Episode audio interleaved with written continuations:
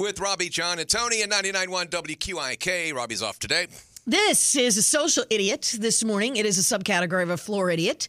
Now, this is apparently a trend on TikTok. I haven't seen this, but I usually just watch dog and cat videos. Yes. And I'm glad I haven't seen this because I don't want to see it and I hope it goes away quickly.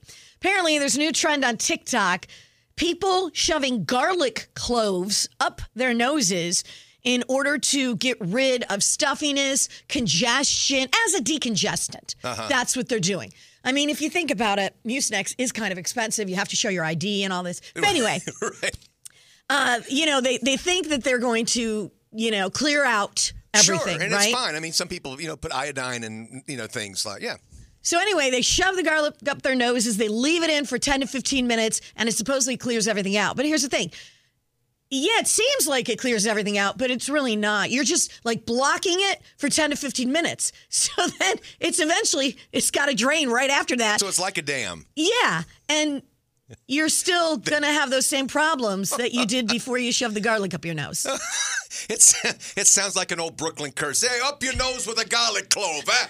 And, and that's the only way you probably want to use the garlic. Just just